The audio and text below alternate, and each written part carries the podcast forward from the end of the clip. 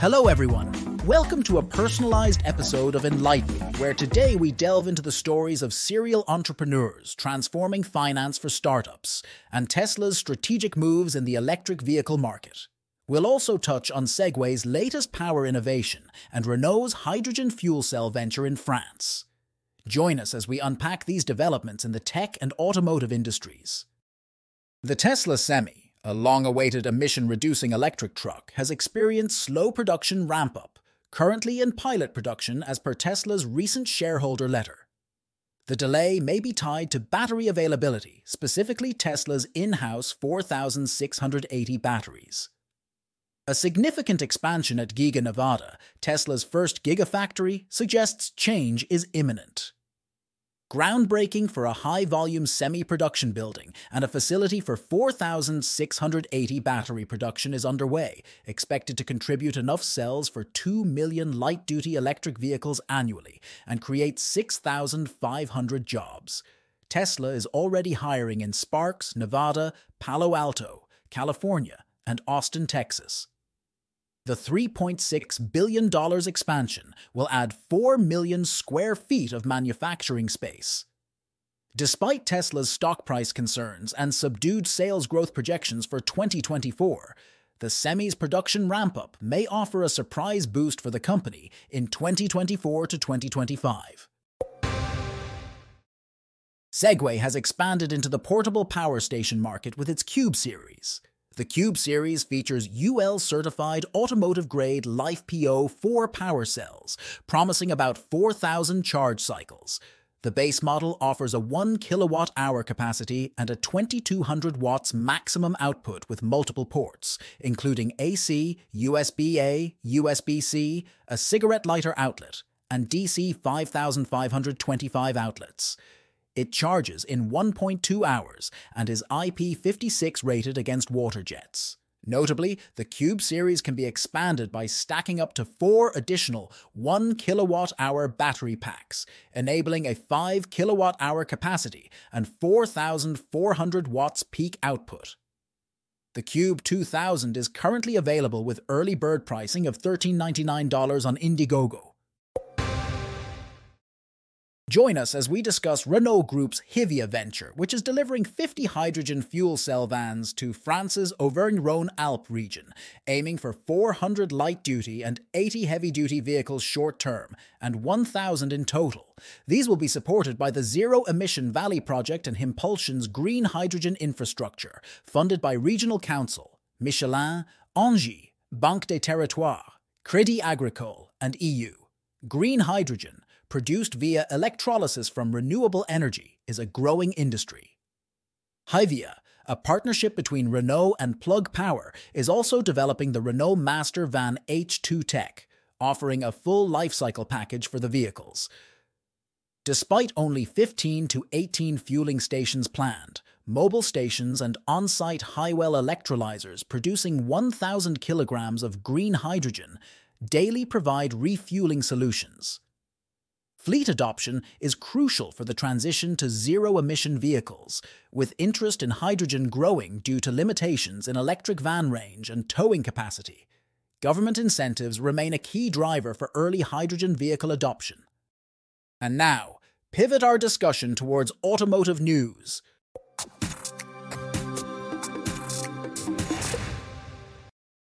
Tesla is gearing up to produce a new mass market electric vehicle. Redwood by mid 2025, with plans to start at its Texas factory and later expand to Mexico and another location. CEO Elon Musk anticipates challenges in ramping up the new model aimed at competing with affordable EVs like China's BYD, which recently surpassed Tesla in sales. Despite a potential slowdown in growth during the preparation phase, Tesla envisions this next generation vehicle as a driver for future expansion. The $25,000 car, once promised and then put on hold, is back on the agenda, aligning with Musk's vision for cost effective self driving robotaxis. Tesla has been studying a Honda Civic to understand how to manufacture lower cost vehicles and aims to cut the production costs of these next gen models. However, concerns remain about meeting production targets and prices, given Tesla's history of delays and the high cost of batteries. Subaru enhances its EyeSight driver assist system on the Solterra, now offering hands-free operation at speeds below 25 miles per hour, including lane keeping and stop-and-go traffic management. The system, standard across all trims, adds lane changing with turn signal activation, front cross-traffic alert, dynamic radar cruise control, rear camera detection, and driver focus, which monitors driver alertness. The 2024 Solterra also boasts a significant improvement in DC fast charging, reducing 10 to 80% charge times from nearly an hour to around 35 minutes, thanks to software updates and better battery heating. Battery life remains competitive, with the premium trim offering 227 miles and the limited and touring trims providing 222 miles on a full charge.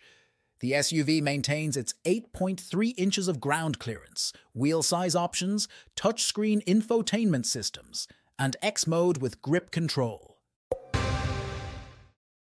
Now steering into Great Wall Motors EV production expansion in Thailand. Great Wall Motor, a Chinese automaker, has initiated EV production in Rayong, Thailand, marking the first Chinese company to produce EVs outside China. The plant, previously owned by General Motors and used for Holden brand manufacturing, now assembles the Ora Goodcat, an affordable EV launched in Australia with a starting price of about 26,000 United States dollars. The car offers 48 and 63 kWh battery options, the latter providing a 260 mile range per the worldwide Harmonized Light Vehicle Test Procedure cycle. This move by Great Wall follows the closure of Holden in 2020 and precedes the nearby battery pack supplier S-Volt's factory opening targeting 60,000 packs annually. The Ora Good Cat is available in several markets, including the United Kingdom under the GWM Ora 03 name. Great Wall's expansion aligns with other Chinese EV manufacturers like BYD and NIO, which are also establishing a presence in the burgeoning European EV market. Moving from electric vehicles to entrepreneurial ventures, let's explore how a trio of MIT graduates have repeatedly turned bright ideas into successful businesses.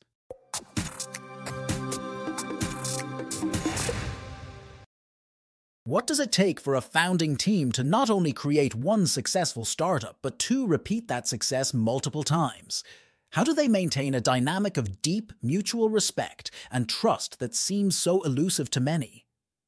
Today, we're delving into the extraordinary journey of Jessica McKellar, Wasim Daher, and Jeff Arnold.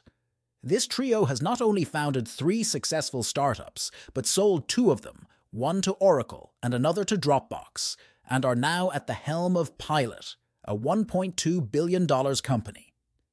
Jessica McKellar and her co-founder's story begins in the computer club at MIT, where they were, as she puts it, the nerdiest of the computer nerds.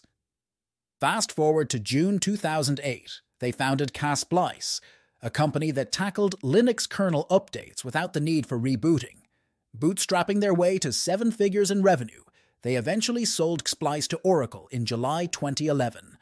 Not ones to rest on their laurels, after a year with Oracle, they were eager to start fresh. Enter Zulip, a group chat app that would be acquired by Dropbox in March 2014. With two exits under their belts before even hitting 30, they had the world at their feet.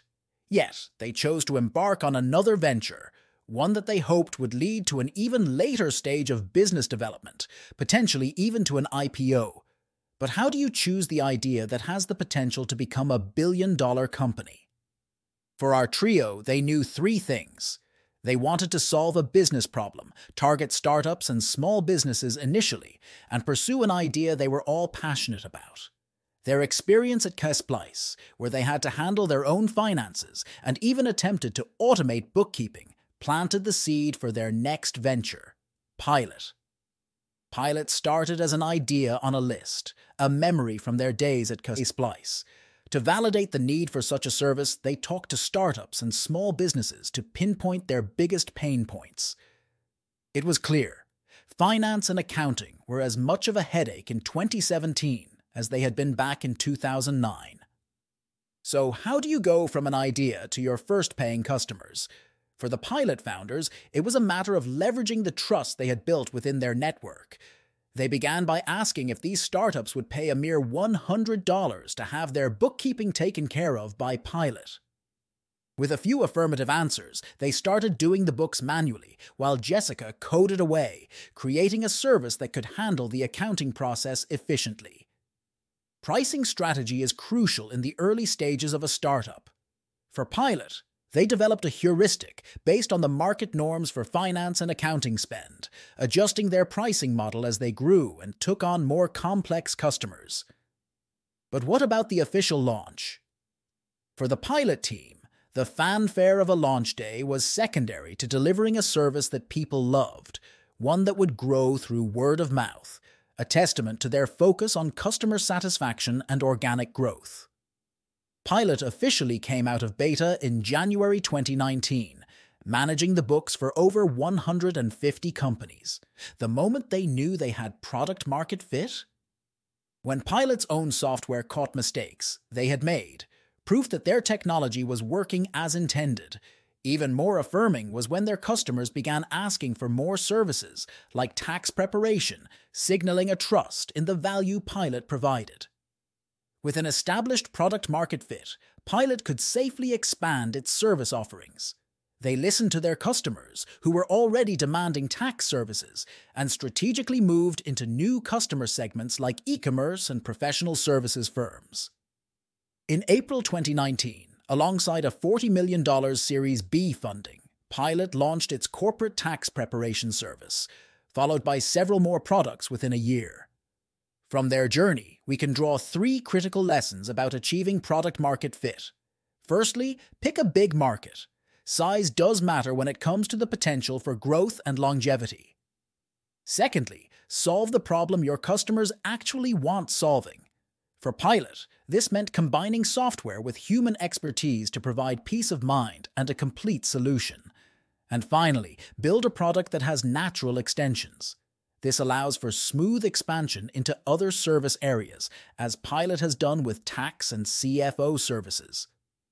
Lastly, what makes a founding team like Jessica, Wasim, and Jeff so successful?